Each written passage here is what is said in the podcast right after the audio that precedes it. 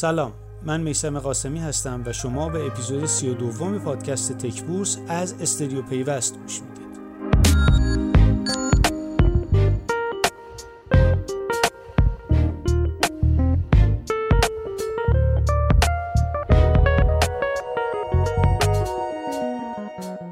طبق روال همیشه اول نگاهی داریم به وضعیت بازار در هفته ای که گذشت یعنی هفته دوم بهمن. این هفته خوب شروع نشد و اینقدر بد ادامه پیدا کرد که صداش به همه رسید.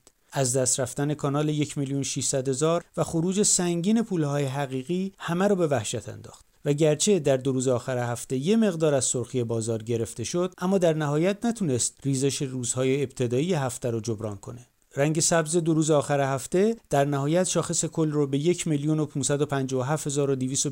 رسوند. که بیش از 34 هزار واحد کمتر از هفته قبله که اونم خودش بیشتر از 70 هزار واحد نسبت به آخر دی ماه افت داشت. بدین ترتیب میشه گفت در دو هفته بهمن حدود 105 هزار واحد افت شاخص داشتیم.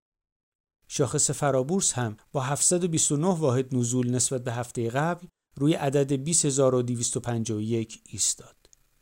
همه اینها در حالی اتفاق افتاد که رشد چشمگیر شاخص در دیماه این امید رو ایجاد کرده بود که میشه حتی به کانالهای بالاتر هم فکر کرد.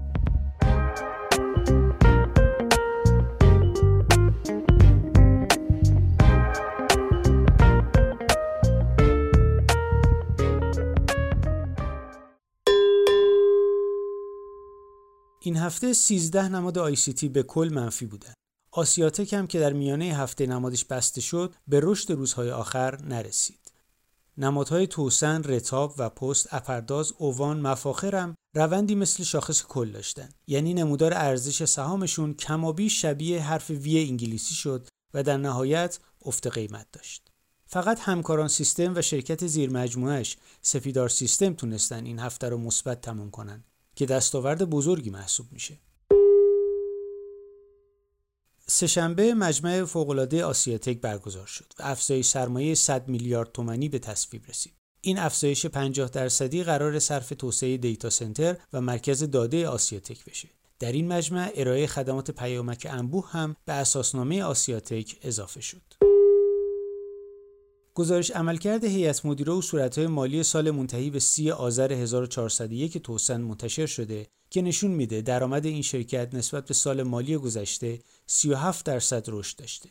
در این گزارش به موضوعاتی مثل سهم از بازار توسن در شاخه‌های مختلف فعالیت و وضعیت رقبای این شرکت هم اشاره شده و در نهایت EPS 887 ریالی برای امسال تعیین شده.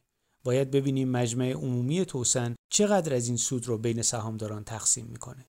خب به نظر می‌رسه درباره هفته ناخوشایندی که پشت سر گذاشتیم بیشتر از این نمیشه صحبت کرد. تا هفته آینده خدا نگهدار